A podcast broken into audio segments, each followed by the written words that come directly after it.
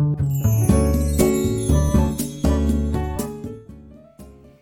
フアイエス の皆さん、こんばんは。矢野幸子です。今日はもう休むことの大切さをお話ししたいと思います。半ばね、これ私自分に言っていますけれども、本当にね、ちょっとしばらく休みなくレッスンやってました。うーんなんか代行を引き受けたり、えー、ちょっとレッスンが増えたりっていうこともあって、結構体ずっと動かしてて、まあ、休みの日もね、翌日にレッスンがあると私前日に必ず一通りやるんですね。でそれをやっているあの、まあ、曲選んだりするのも一回動いてみて、えーまあ、曲のね流れとかを確認して、まあ、選ぶっていうのがあるので、かなりね動いてるんですよね。だからまああの動くのはもう私にとって必要なことなので、それはいいんですけど、やっぱり体疲れますよね。で皆さんね、まあ、あのお若い方とか体力ある方は全然大丈夫だと思うんですけど、やっぱり私回復が遅くなっているっていうのを自分でも感じますしね、しっかり休んだりメンテナンスしないとやっぱり痛くなってしまうところが出てくるので、そこは休まないといけないなと思いながら、本当にずっと家にいて、なんかこう休んでいるとこれでいいのかなってちょっと憂鬱になってくるんですよね。本当これも思考の癖だなって思うんですけど、あの当然ね毎日の、あの習慣とかね、朝昼晩やることっていうのがあるので、あの家のこととか自分の勉強とか動画学習、そしてちょっとアウトプットするっていうことでね、時間がどんどん過ぎていくんですよね。いや今日はレッスンがない、もう夜まで自分の好きに使えるんだって思っても、やっぱり第一証言とかもう習慣でやることっていうので埋まっていって、うん、まあ結局第一証言および第二証言ですね、あの動画学習とかですね、自分のことを考えたりする時間っていうのは第二証言だと思うんですけれども、結構埋まっていって夕方になってくると、あれ今日どうだったんだっけっていうことで、ちょっとこうね、なぜか憂鬱になってくると。皆さんもそんなことありませんかね。うん、でもね、きっとそれはね、こうやっぱり思考の癖で、ちょっとこう落ち込むというかね、こうネガティブに考える方が体が休めるからだと思うんですよ。どんどん動き回ってどんどん何か行動してたら、やっぱり体を休める暇がなくなるので、そこはちゃんと休もうよと、少しがっかりした気持ちでもいいから休もうよと、脳がコントロールしてるんだと私は思っています。まあね、だったらわざわざ憂鬱な気分にならずに、ウキウキしながらね休めばいいんですよ。こんな風に考えてみました。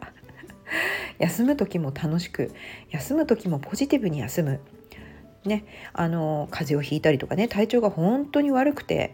もうね寝込まなきゃいけないっていう時はね、本当に嫌ですよね。でもそうなる前にしっかり楽しくだらーっとしたり、しっかり楽しくゆっくり寝たりすればいいんだと思っています、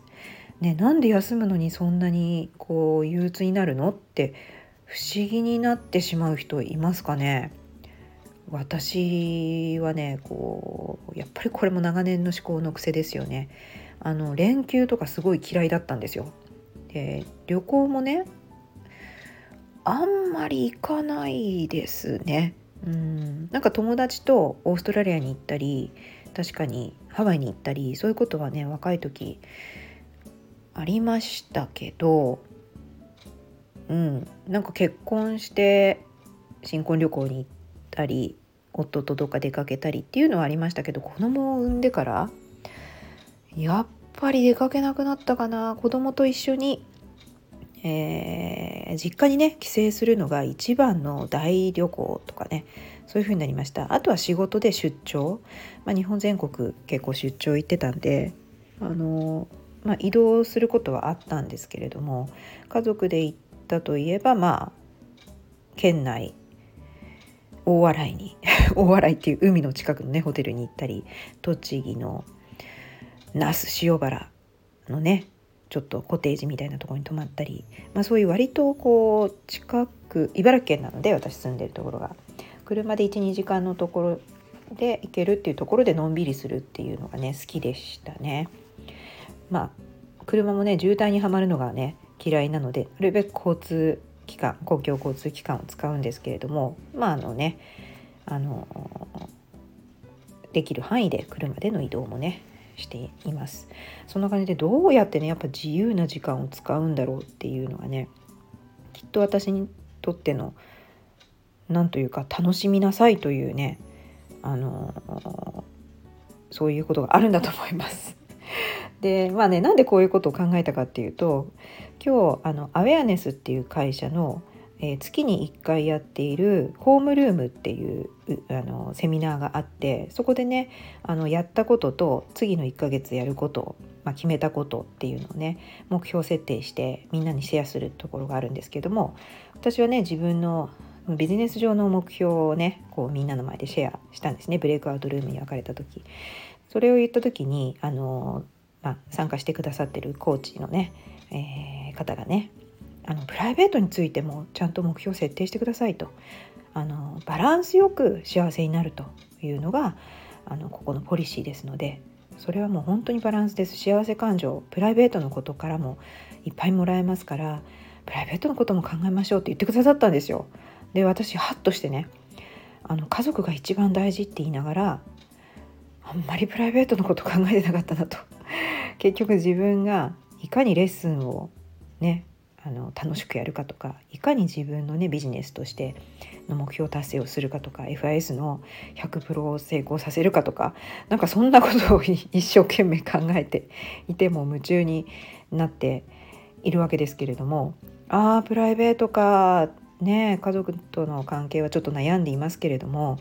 やっぱり子供や、まあ、夫と仲良くね、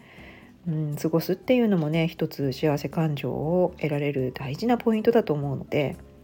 私はねもう日曜日のお昼にちょっとファミリーレストランで食べるとかね、そのぐらいでもいいし、図書館に一緒に行くとか、噴水活動一緒に見に行くとか、そういうことでもすっごい幸せを感じているので、